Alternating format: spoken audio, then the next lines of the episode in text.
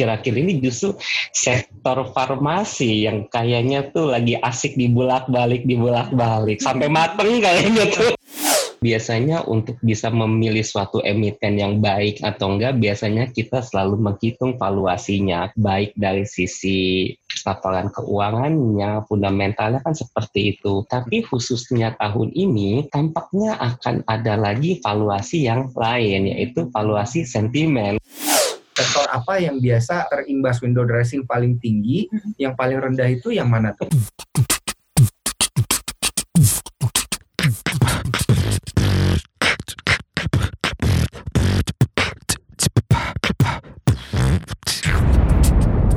cuap-cuap cuan. Halo Sobat Cuan. Halo Sobat Cuan. Ada Alin lagi. Dan juga Daniel. Di hari Senin ini ya, Mhm. kita kedatangan seorang eh, tamu Mhm. yang kita bisa nanya apa aja tentang saham. Nih kalau konten-konten saham langsung deh Sobat Cuan, "Ah, apa dia apa dia?" gitu kan. Langsung tertarik gitu. Iya. Nah, ini udah ketawa-ketawa orangnya, tapi feeling aku nggak enak soal ini Bentar, bentar. diperkenalkan dulu sama dong. Daniel. Siapa nih. Nah, tamu ini kita? tamu kita hari ini sangat spesial. Dia adalah seorang direktur research dan juga investment di Pilar Mas Investindo Sekuritas dan juga ketua asosiasi ilumni di Teach Me, kepala sekolah juga di Teach Me, pengajar juga di Teach, Teach Me ini apa kalau Hmm, buat Sobat Cuan Teach Me nggak itu tahu? kepanjangannya The Indonesian Capital Market Institution Aduh, gitu ya. SPM bahasa Indonesianya Jadi kayak sekolah sekolahnya orang-orang yang mau belajar atau mau berinvestasi gitu ya Ah, tentang gimana caranya Di- di- di trading saham gitu. investasi Ah. saham gitu-gitu ya. Nah, Hmm. namanya Maximilianus Nicodemus. Tapi atau kita sobat panggil cuan, biar akrab Mas Maksi. Mas Maxi. Nah, tapi Mas sobat Maksi cuan, sudah makan siang alias Maksi. Udah. Untung lans loh. Bikin aku tadi Iya. Maxim, panci dong berarti ya. Lumayan ya. Teflon. ya tapi sobat cuan jangan ngebayangin karena Mas Maxi ini kepala sekolah itu tampangnya kayak Dumbledore gitu ya, yang banyak kumisnya, jenggotnya putih panjang. Enggak, Mas Maxi ini masih muda ya, sering tampil juga di CNBC Indonesia buat ngomongin tentang valuasi saham gitu ya, eh, proyeksi saham dan lain sebagainya. Langsung aja nih kita ngobrol nih sama Mas Maxi. Eh, topik Yap, kita halo. kali ini gitu ya karena kan ini udah di November ya sebentar lagi Desember gitu Hmm. dan ada fenomena yang biasanya terjadi di pasar saham ya Nil ya Mhm. Adalah apa namanya namanya window dressing Heeh. kalau di akhir tahun itu biasa terjadi mulai di pertengahan Desember gitu ya. Mhm. Kalau dia lebih cepat beberapa pernah terjadi di awal Desember gitu Hmm. karena melihat tren ekonominya bagus gitu kan. Nah, tapi biasanya terjadi di pekan kedua atau pekan ketiga karena di pekan keempat orang udah pada cabut, udah pada libur Hmm, gitu Lin. gitu. Nah. tapi untuk tahu dulu nih dari awal gitu ya sobat cuan ya kita, kita tanya aja langsung sih ke Mas Maksi gitu ya. Mas Maksi, apa sih Yap. sebenarnya window dressing Mm-mm. ini gitu? Soalnya saya taunya salad dressing. Makanan. Beda lagi dong ya. Kalau itu Mbak Alin ya. Oke, jadi memang kalau kita lihat pengertiannya itu kan sebetulnya adalah strategi untuk mempercantik portofolio investasi. Baik itu dari sisi emiten, baik dari sisi MI. Nah, sebetulnya tujuannya buat apa sih? Kenapa sih mesti harus dibuat cantik gitu kan ya?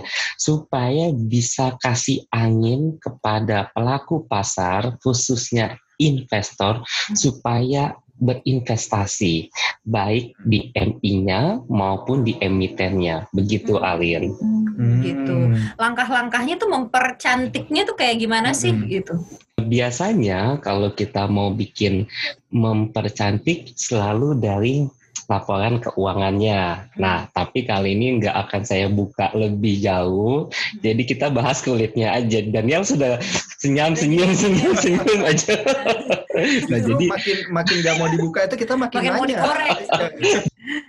ya, nah Gimana, Jadi Mas? memang tujuannya itu adalah untuk menarik investor supaya bisa berinvestasi lebih banyak lagi. Biasanya begitu dan itu biasanya selalu kalau kita lihat biasanya fenomena ini sebetulnya kalau kita lihat selalu terjadi di akhir kuartal sebetulnya. Jadi mulai dari Maret, Juni, Hmm. September dan Desember. Tapi biasanya efeknya tuh bisa kita rasakan itu pada bulan-bulan setelahnya yaitu April, Juli, Oktober dan Januari. Hmm. Makanya kalau kita lihat ada suka ada yang untuk infokan Januari efek loh ini seperti itu. Jadi Hmm. biasanya dari bulan 12 ke bulan 1. Begitu si Alin sama Daniel. Hmm, gitu. Hmm. Jadi adanya di akhir-akhir gitu ya, entah itu Hmm, akhir betul. kuartal atau akhir tahun gitu.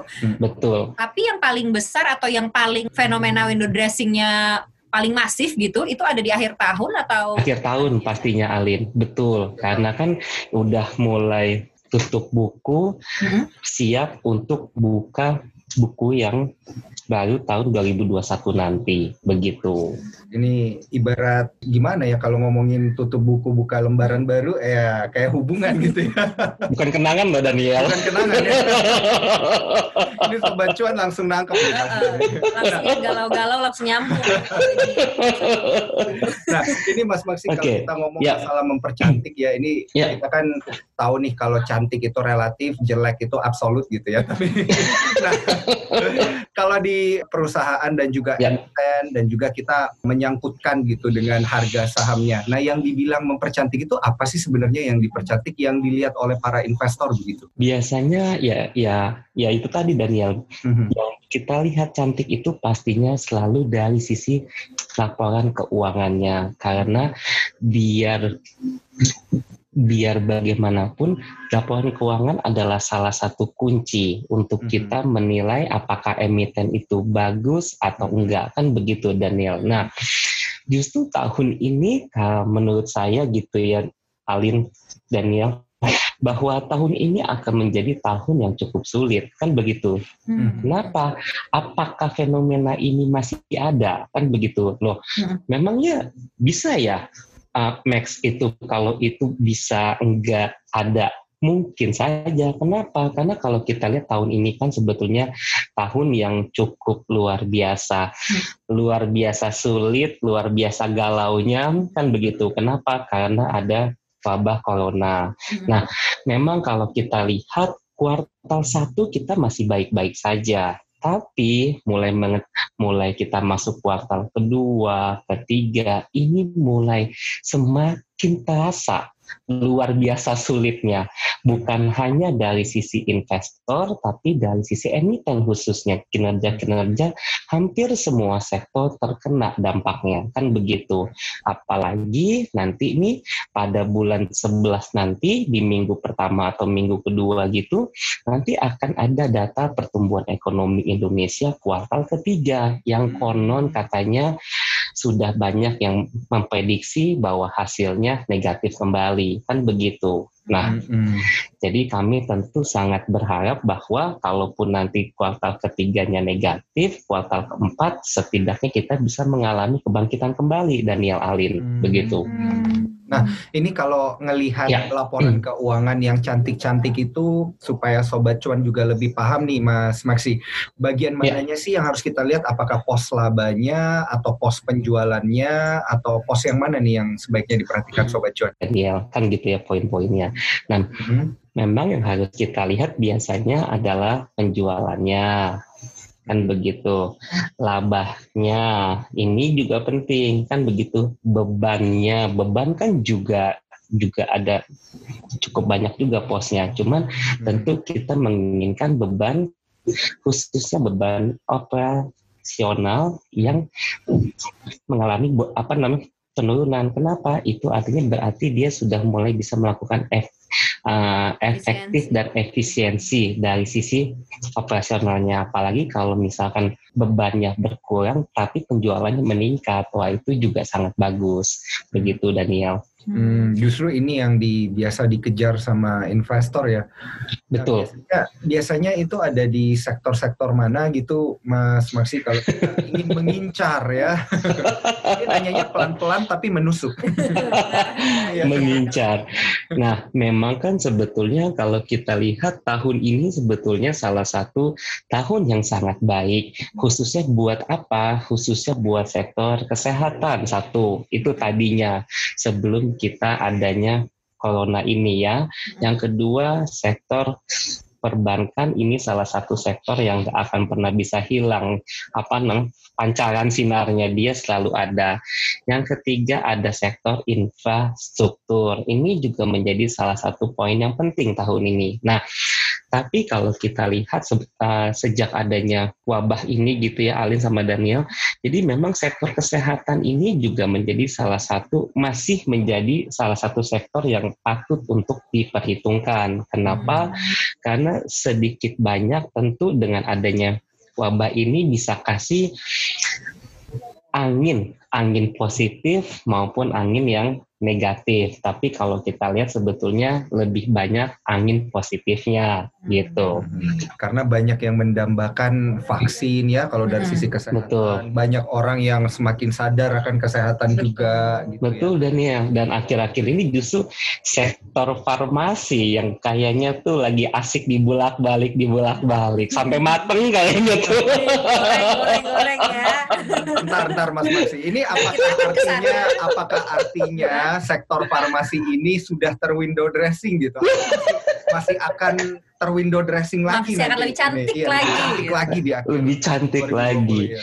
Itu pertanyaan semua orang kan begitu Daniel sama Alin. Jadi saya tidak jebakan Batman ini saya tahu pertanyaannya sebetulnya. loh ini mewakili hati sobat cuan loh ini Mas. Sobat cuan nih tahu gitu oh iya okay. nih kayaknya Nah, memang kalau kita lihat Daniel Alin bahwa memang biasanya untuk bisa memilih suatu emiten yang baik atau enggak biasanya kita selalu menghitung valuasinya kan begitu baik dari sisi laporan keuangannya, fundamentalnya kan seperti itu.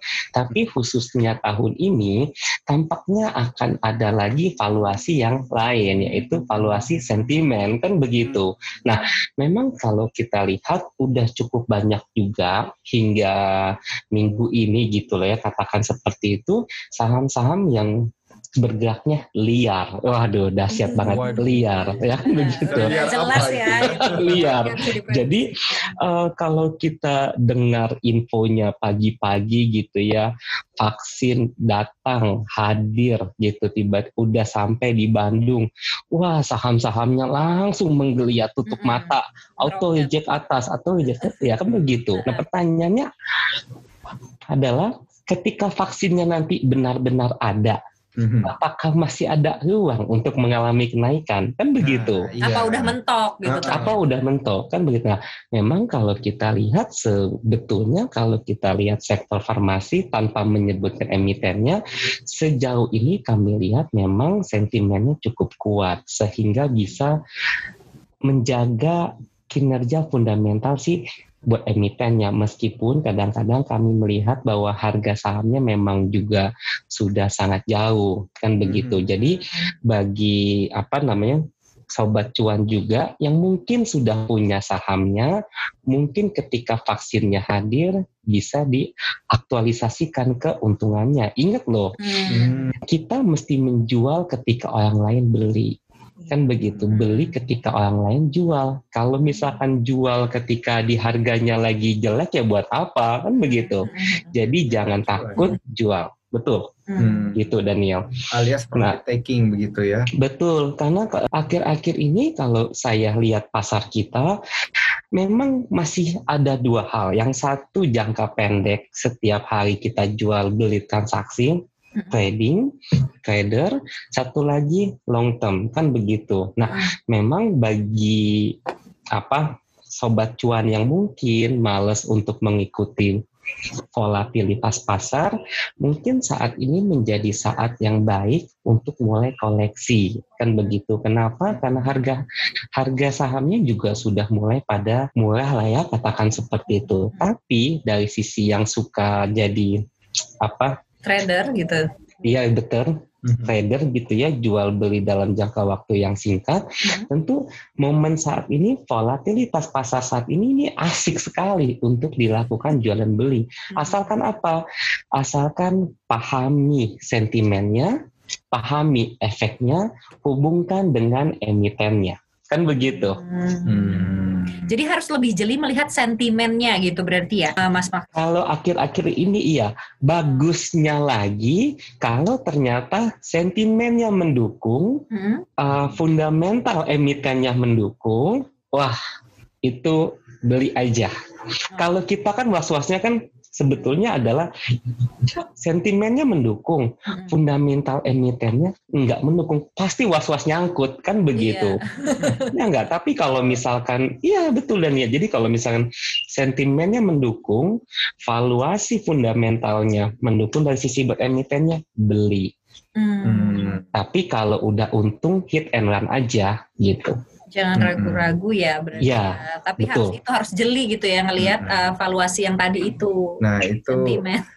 kalau udah nyangkut katanya Hmm. bisa-bisa harus nyangkui gitu ya. Udah nyangkut tapi harus santuy. Santuy gitu. ya. Jadi jangan, jangan langsung drop shy Ah, gitu ya. Kalau drop udah hilang ya, cuannya nggak jadi cuan. Nah, Mas Maksi, Siap, Ini siap.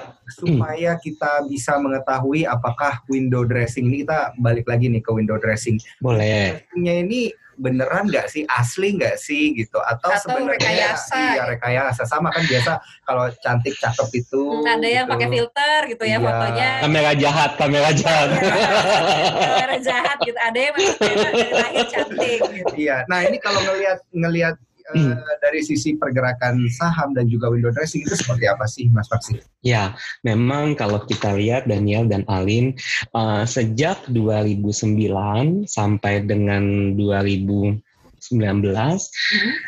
bulan yang selalu hijau itu biasanya bulan Desember kan begitu.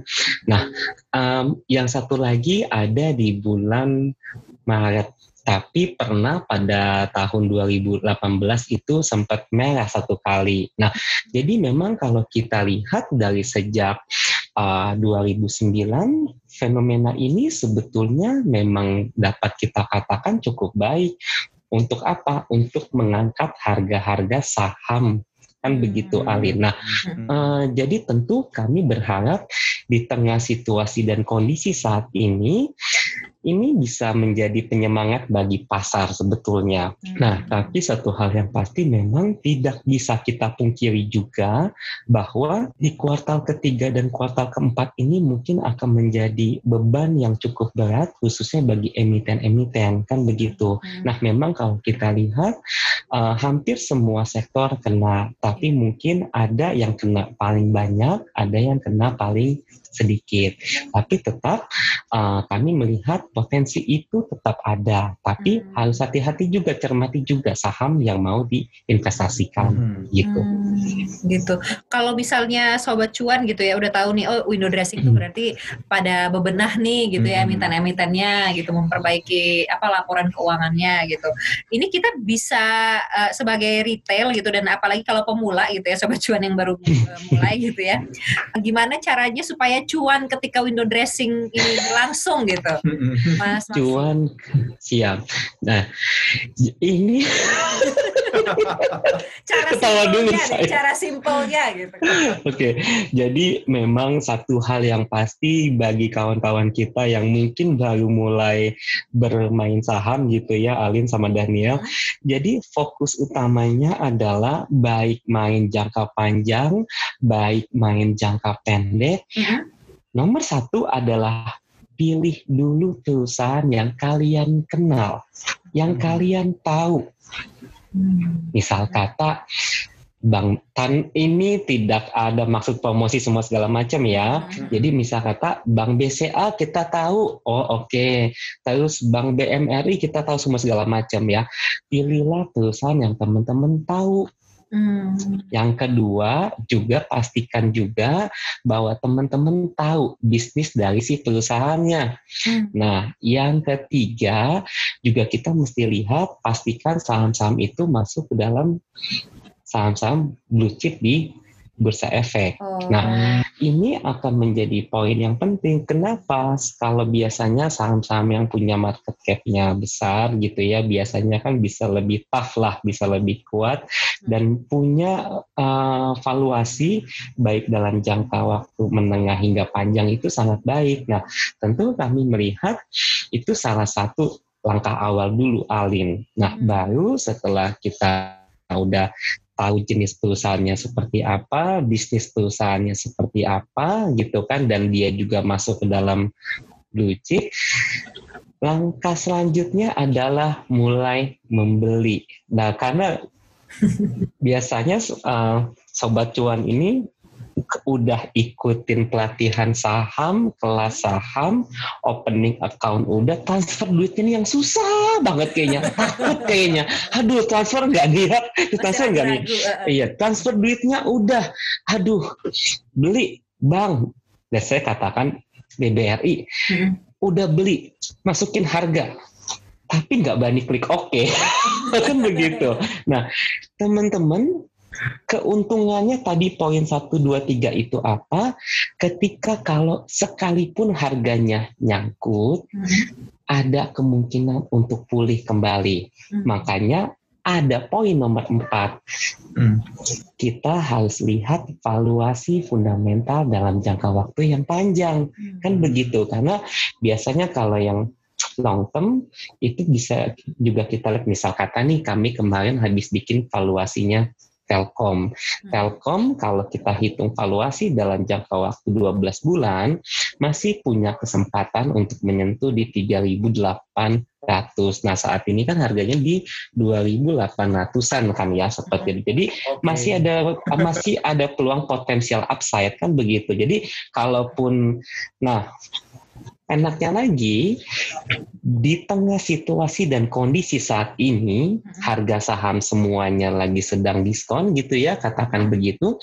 Jadi teman-teman yang mungkin dulu biasanya Mikir apa namanya gitu ya, trading itu ya yang saham-saham lapis 2, 3, 4 sekarang teman bisa jual beli pakai saham lapis 1 jadi kalaupun memang nyangkut tetap aman. Kenapa? Long termnya masih mengalami kenaikan. Justru bagus saat ini untuk belajar. Hmm, gitu. Hmm, gitu. Jadi uh, memang kalau amannya sih cari yang LQ45 gitu ya. Hmm. Nah, bicara LQ45 ini juga ya juga juga ah, ya. Gimana tuh? Juga tetap uh, eh, LQ45 juga tetap teman-teman harus perhatikan kembali.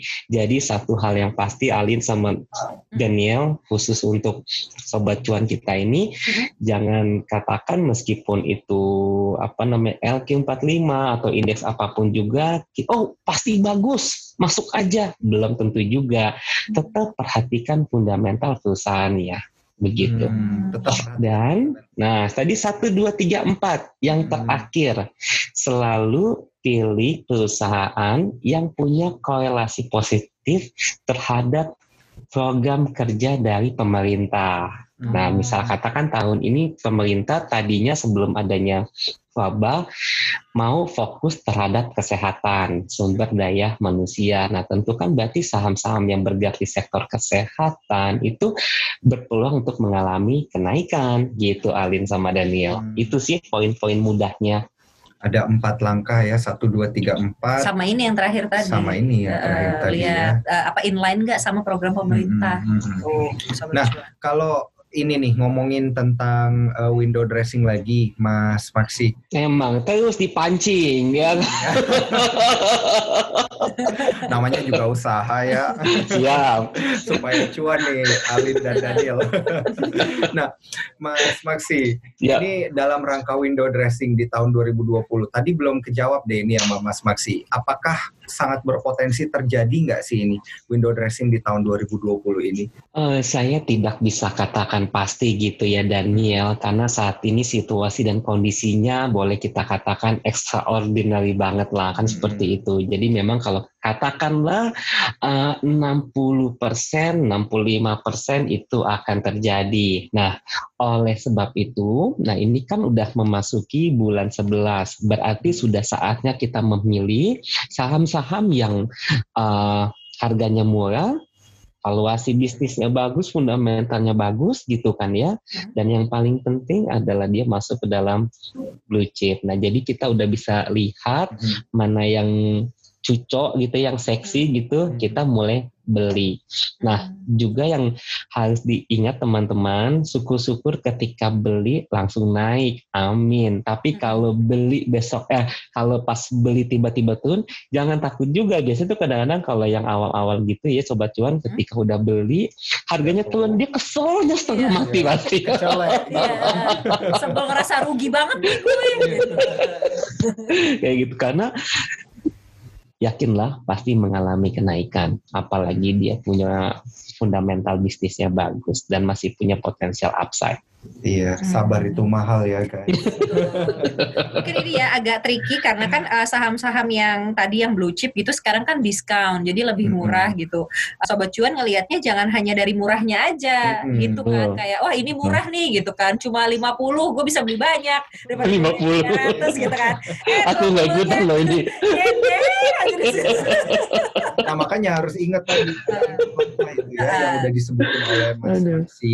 Nah Mas Maksi kalau Ya. kita ngelihat secara sektoral nih seperti apa? Hmm. Karena tadi Mas Maksi juga sempat menyinggung ada yang namanya eh, kita harus melihat dari sisi evaluasi, kemudian Senti- kita harus melihat dari sisi gitu. sentimennya gitu. Betul. Nah, gimana tuh eh, membedakannya dan ini fenomena apa sih sebenarnya yang terjadi ini selain dari evaluasi harus ngeliatin sentimennya juga gitu. Betul karena eh, kalau kita bahas emiten yang udah ada boleh-boleh aja kan ya Daniel Alin ya. Boleh, boleh banget. Boleh ya. Nah, kalau ingat teman-teman ingat waktu itu ada salah satu bank Hmm. yang mau diakuisisi oleh Gojek itu kan ya. Hmm. Dulu katanya seperti itu dan akan mau dibuat jadi GoBank. Itu kan beritanya hype sekali. Sahamnya mengalami kenaikan berkali-kali lipat meskipun kami melihat baik dari sisi banknya maupun dari sisi Gojeknya belum ada menyampaikan sesuatu. Hmm. Tapi kan uh, kita lihat itu bahwa harga sahamnya sudah mengalami kenaikan berkali-kali lipat. Hmm. Nebeng ikut boleh nggak? Boleh saja, selama sentimennya masih dibulak-balik kan begitu, Hmm. sampai matang itu sentimen kan gitu. Tapi ingat juga satu hal yang pasti kalau kita ngikutin uh, sentimennya valuasi berdasarkan sentimen Hmm. tetap hati-hati kenapa sewaktu-waktu dia bisa berbalik arah. Kan begitu. Jadi hit and run. Kalau udah untung ya cukup.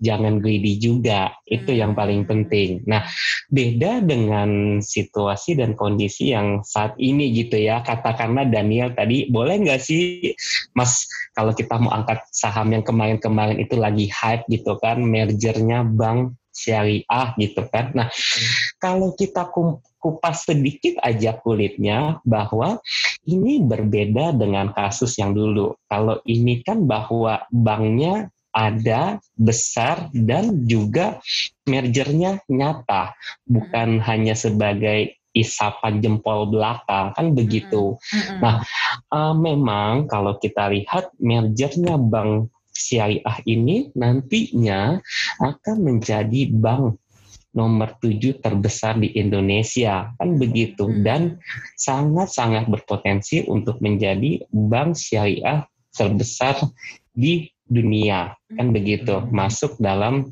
top 10-nya. Tentu kalau kita lihat prospek bisnisnya ini nggak main-main, apalagi pasar syariah yang ada di Indonesia ini sangat Besar. besar sekali Alin. Jadi kesempatan dia untuk tumbuh ini sangat terbuka lebar. Tapi nah akhir eh, kemarin juga kita lihat udah naik tinggi gitu kan, udah cukup, udah cukup realisasikan. Nah, sampai akhirnya kemarin keluar legal dokumen buat mergernya ternyata nggak sesuai dengan ekspektasi. Akhirnya turun lagi kan. Nah, Hmm. jadi kalau kita lihat selama kita masih bisa sentimennya bagus, ikut. Hmm. Kita harus tahu kapan waktunya masuk, kapan waktunya kita katakan cukup. Hmm. Hmm. Jadi eh, maksudnya ini kan kalau eh, window dressing window dressing yang Hmm. sebelumnya kita melihat valuasi secara teknikal fundamental Hmm. gitu ya, tapi yang berbeda nih di tahun pandemi ini ternyata kita harus melihat juga sentimen valuation gitu ya. Hmm. Sentiment inflation. Absah nggak nih, Ah, ah. Apa nggak kuat nggak nih gitu ya? kuat betul Daniel, betul. Dan ini kayaknya sentiment valuation ini eh, ini ya malah jadi kayaknya penggerak pasarnya. Enggak pas. Betul, Iya Alin. Iya. gitu. Betul, betul Alin, betul sekali. Bahkan ketika kita bahas mengenai vaksinnya baru sampai di Bandung saja itu kan Mhm. gegap gempitanya luar biasa kan begitu. Nah, Hmm. tapi tetap hati-hati kan gitu. Jadi ya kalau kita bicara valuasi berarti ada bicara valuasi angka gitu ya laporan Hmm. keuangan berarti ada bicara mahal dan murah. Tapi bicara valuasi sentimen, nah ini nggak ada mahal dan murah. Iya. Hmm. Yang kalau kita biasanya seberapa jauh kita bisa untung nih kita ikut sentimen ini kan begitu biasanya. Iya, iya. Berarti ini bisa dibilang berbahaya nggak sih, Mas. Maksi? Untuk apalagi untuk pemula gitu ya. Ber- Berarti bisa dibilang nggak sih pasar saham sekarang tuh lagi cukup dangerous gitu karena ada valuasi sentimen ini yang kita tidak bisa prediksi ya. Iya. Bagus sekali pertanyaannya Alin. Jadi memang kalau kita tanya berbahaya nggak sebetulnya? Nah, balik lagi, kalau kita yakin gitu ya, kalau kita yakin fundamental perusahaannya bagus, Hmm. kan begitu. Hmm. Nah, ternyata ketika beli harganya turun.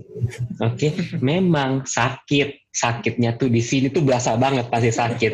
Tapi kalau kita tapi kalau kita yakin dalam jangka waktu panjang ya dia bisa mengalami kenaikan prospek bisnisnya bagus kan begitu ya kalau nggak siap cut loss lebih baik tutup mata dan tunggu Hmm. Nah, biasanya kalau untuk di awal-awal sobat cuan nih nggak mau yang namanya rugi, kan gitu. Hmm. Tapi ingat juga kawan-kawan sobat cuan bahwa main di saham itu adalah siap menang harus siap kalah, kan begitu. Nggak ada noda nggak belajar.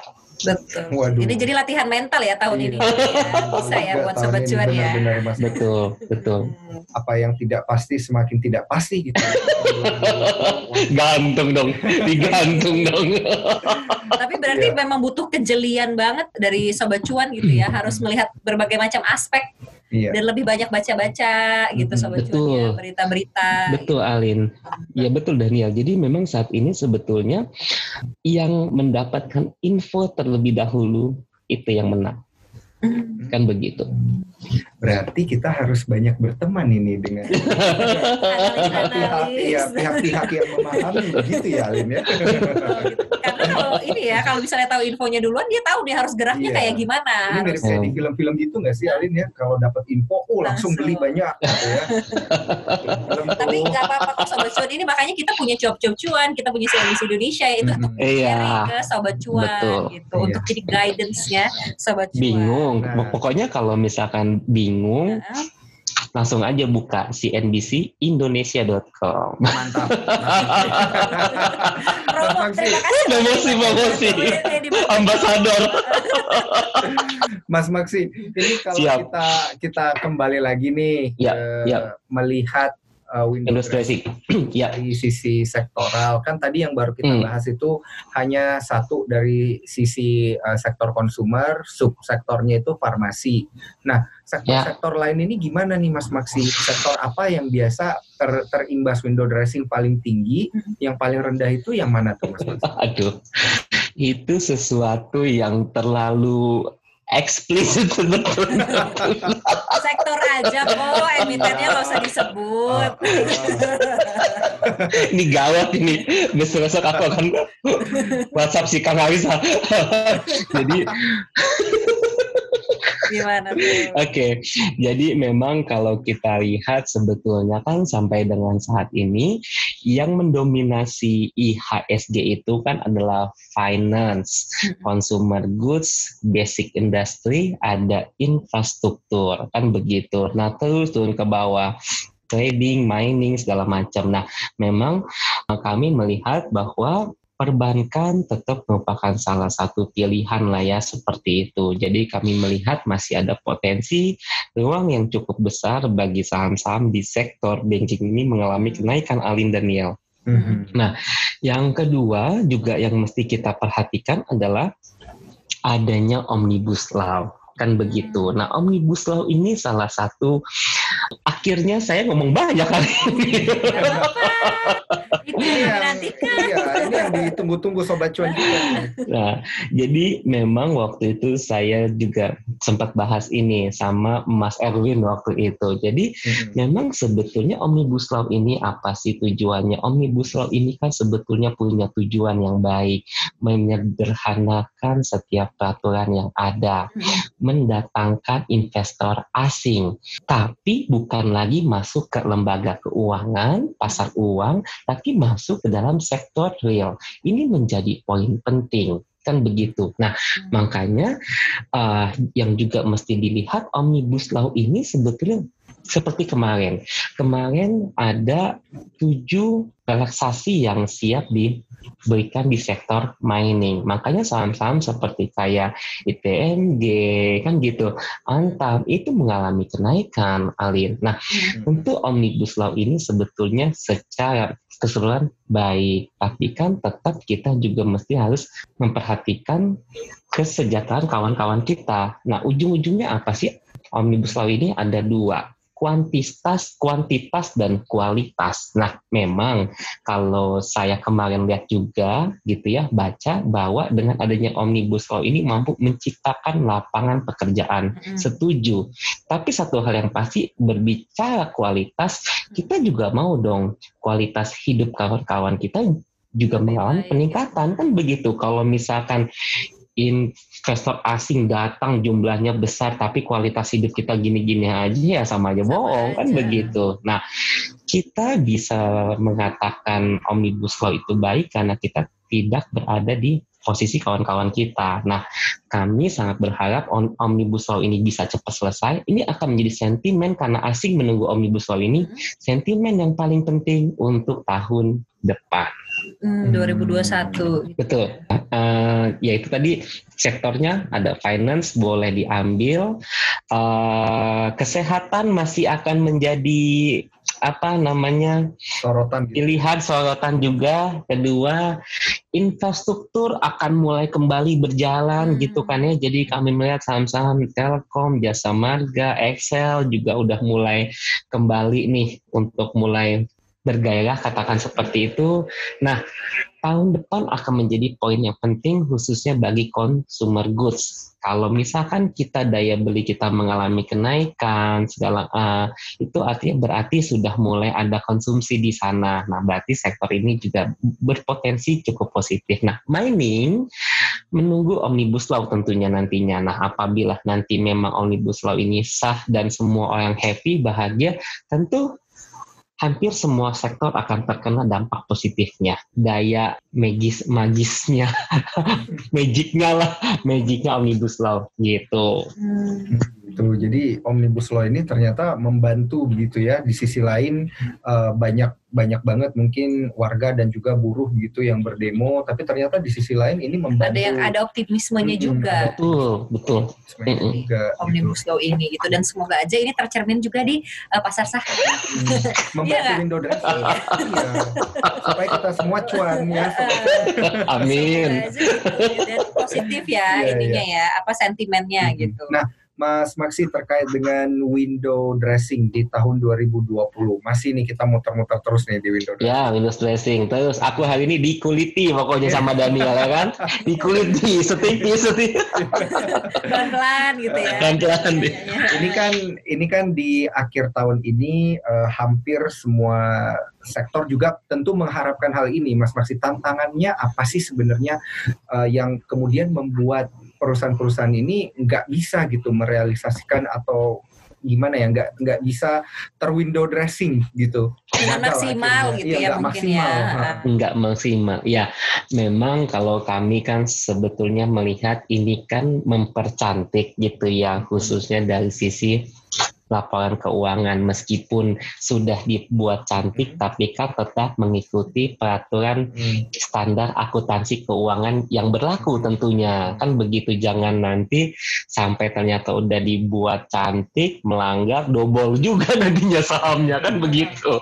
Nah jadi tentu ujung-ujungnya nantinya tetap akan diperhatikan nah memang masalahnya adalah kalau misalkan laporan keuangannya ternyata jeleknya terus terlalu dalam atau teramat sangat ya susah juga kan begitu. Nah makanya uh, kami melihat bahwa ada potensi yang cukup besar juga katakanlah sebesar 40, 35 sampai 40 persen bahwa tidak semua emiten mungkin bisa melakukan itu. Hmm. Tapi sejauh mata memandang sampai bulan 11 ini kami melihat bahwa potensi itu ada. Nah kita bisa mungkin kolek dari sekarang mestinya ya. Nah, mungkin hmm. minggu pertama, minggu kedua gitu, hmm. sobat cuan udah bisa li lihat mana kira-kira saham yang punya koleksi yang cukup dalam tapi punya prospek bisnis yang bagus. Hmm. Jangan lupa juga pastikan dihitung potensial upside-nya dalam jangka waktu yang panjang. Jadi kalaupun nanti tiba-tiba berharap di hari hanya nggak naik, kita nggak terlalu deg-degan. Kenapa? Karena dalam jangka waktu panjang masih berpotensi mengalami kenaikan Daniel hmm, begitu. Gitu. Mas Maksi di antara ya. 35 sampai 40 persen itu banyakkan BUMN atau swasta sih emitennya? Ini yang mana nih? Yang nggak yang nggak akan naik ya? Iya, yang tidak terwindow dressing kasih tahu nggak ya? Waduh. Enggak lah, no komen kalau itu. Nanti langsung okay. bunyi tuh.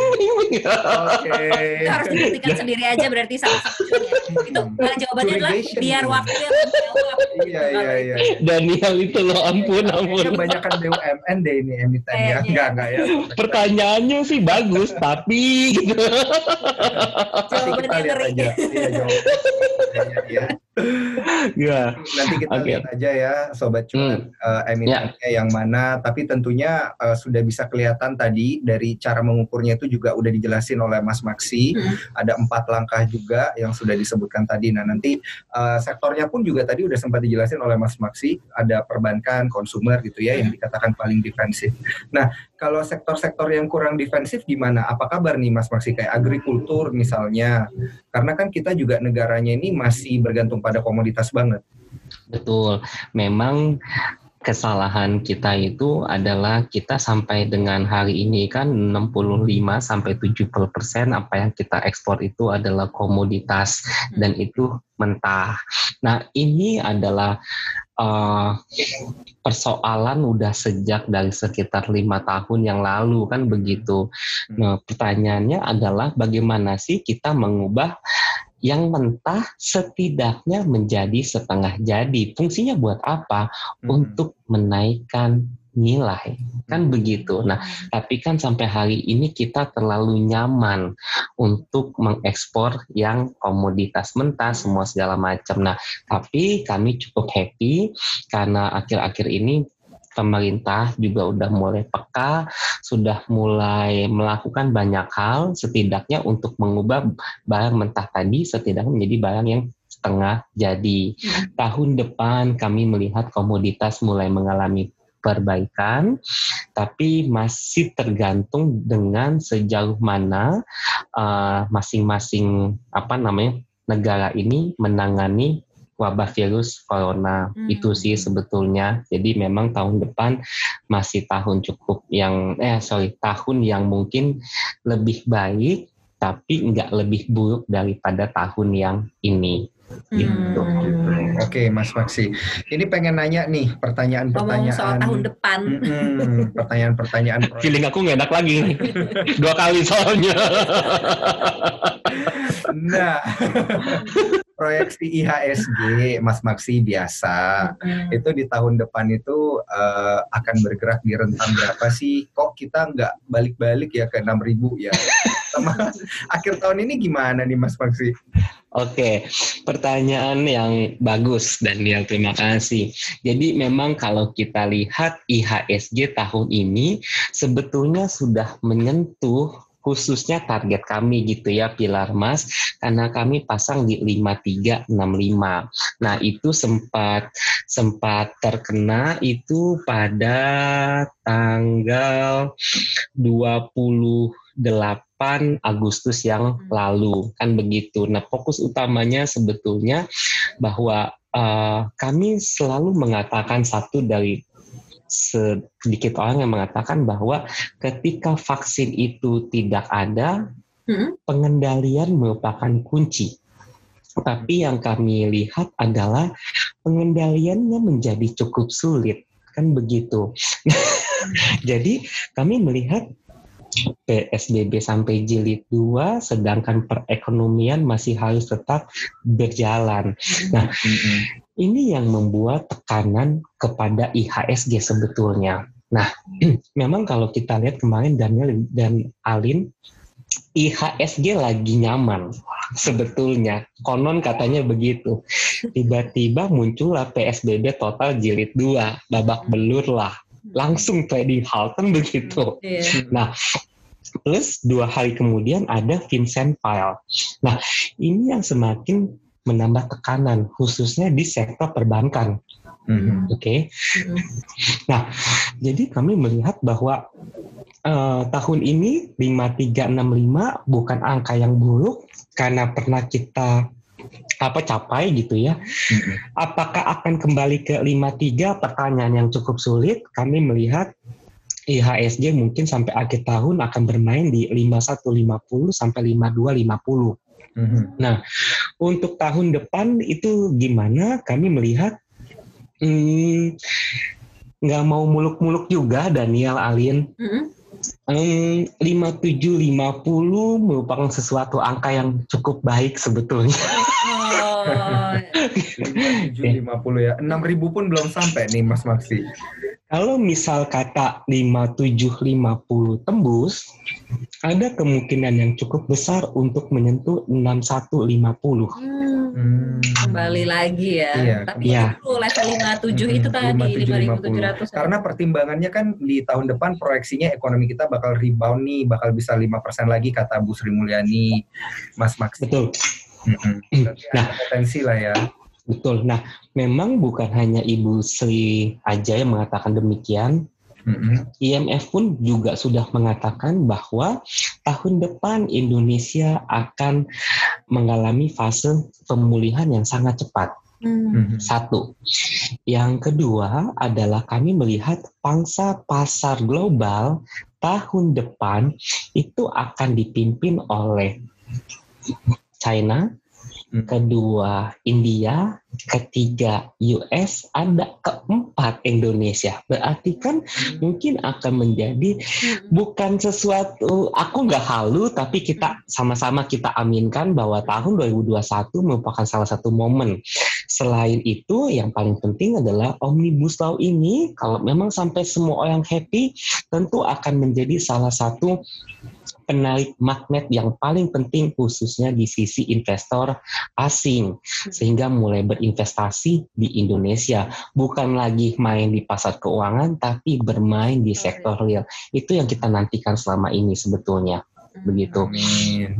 Jadi kita berdoa ya sama-sama ya optimis Nah. aja gitu. Di Bahwa 2021 2021 benar-benar uh, rebound terjadi, vaksin juga sudah bisa didistribusikan, ya betul orang kembali jadi sehat, ekonomi kembali lagi lancar. Mm-mm. satu lagi Daniel dan Alin nah memang sampai dengan saat ini yang paling penting adalah mitra dagang kita yang paling besar itu kan China Jepang lalu Singapura nah anggaplah kita tidak belum bisa berharap kepada Jepang, tapi China, Singapura sudah mulai pulih.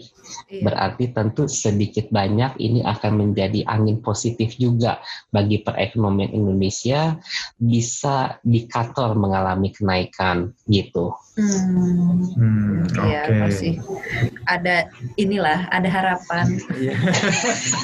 depan akan lebih baik ya. Uh, ya semoga aja ya kita aminkan aja. Tentunya kan ini jadi harapan semua orang, termasuk sobat cuan dan sobat nyangkui yang udah nyangkut tapi Biar tetap santuy. terpaksa santuy guys. Oh ya ini terakhir deh mungkin eh, Mas punya Dikulitin lagi sama Alin. Tiga kali jadinya. Nah, nah, ini tuh cuma kayak nasehat aja gitu buat sobat cuan yang mungkin gitu ya baru masuk eh, pa- pasar saham tuh di Hmm. 2020 ini gitu dengan kondisi yang seperti ini gitu. Mungkin ada yang kapok gitu ya. Hmm. Mungkin ada yang eh, malah cuan gitu jadi Hmm. ketagihan gitu. Eh, nasihat atau wejangannya untuk di tahun depan tuh gimana nih? Apa yang harus diperhatikan? Mhm.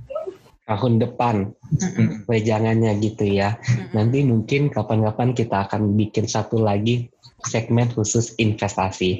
Nah, bicara investasi itu kan sudah jelas teman-teman ya, sobat cuan menunda menunda keuntungan hari ini untuk masa depan.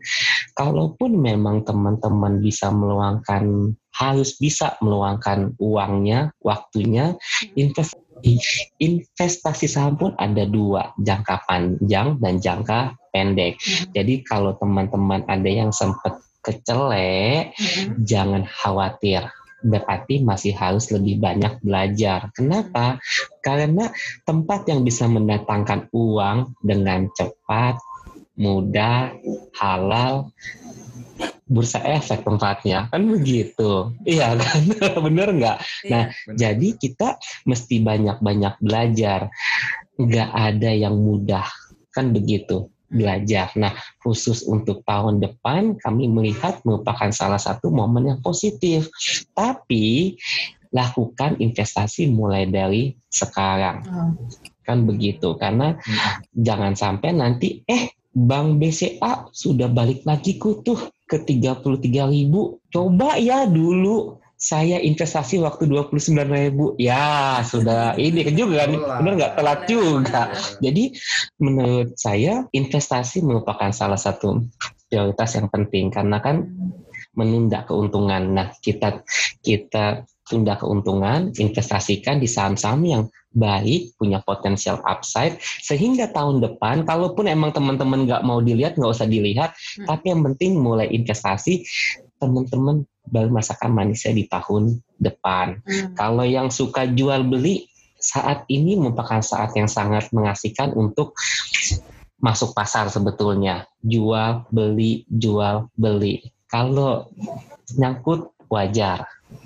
Ya kan cinta aja nyangkut, masa saham nyang, masa saham nggak boleh nyangkut kan begitu, Panjang nih ceritanya. panjang. Cocol nih. jadi jadi kalau. jadi kalau aku investasi mau jangka pendek mau jangka panjang tapi Oke. yang tingkat resikonya kecil tentu yang jangka panjang. Yang kedua pastikan saham-saham pilihannya merupakan saham-saham yang masuk dalam blue chip, teman-teman tahu perusahaannya apa, bisnisnya apa, masuk. Dan ingat teman-teman, saham yang mahal belum tentu bagus kok. Hmm. Mungkin saham yang murah juga bisa kasih prospek yang lebih baik. Nah, itu dia ya sobat Mantap, ya. Yang penting sobat cuan. ilmunya Mm-mm, gitu. ilmunya. Banyak-banyak dengerin cup-cup cuan. Cocok cuan. Eh, gitu ya. Promosi lagi. Karena nih kalau misalnya pengen lagi ngedengerin nasehat-nasehat atau apa insight-insight Mhm. dari Mas Maksi ya, eh, kalau di cup-cup cuan ini kurang, ada di CNBC Indonesia. Ini langsung langganan. Iya. siap, siap, siap, siap. Ada banyak kontennya. Dan dia ngikutin kayaknya. ini seru banget perbincangan kita dan ini menjadi Siap. apa ya ilmu baru ya sobat cuan ya bahwa ada Siap. yang namanya momentum window dressing nih kalau di pasar saham gitu. Makasih banget Mas Maksi udah Makasih banyak Alvin. menjelaskan ke kita. Siap. Terima kasih juga masukannya dan juga insight Makasih banyak, Daniel. sektor-sektornya yang mana. Semoga sukses selalu. Dan sehat-sehat selalu. Amin. Terima eh, Sobat Cuan, kita pamit ya. Terima kasih sudah mendengarkan. Dadah Sobat Cuan. Bye Sobat Cuan.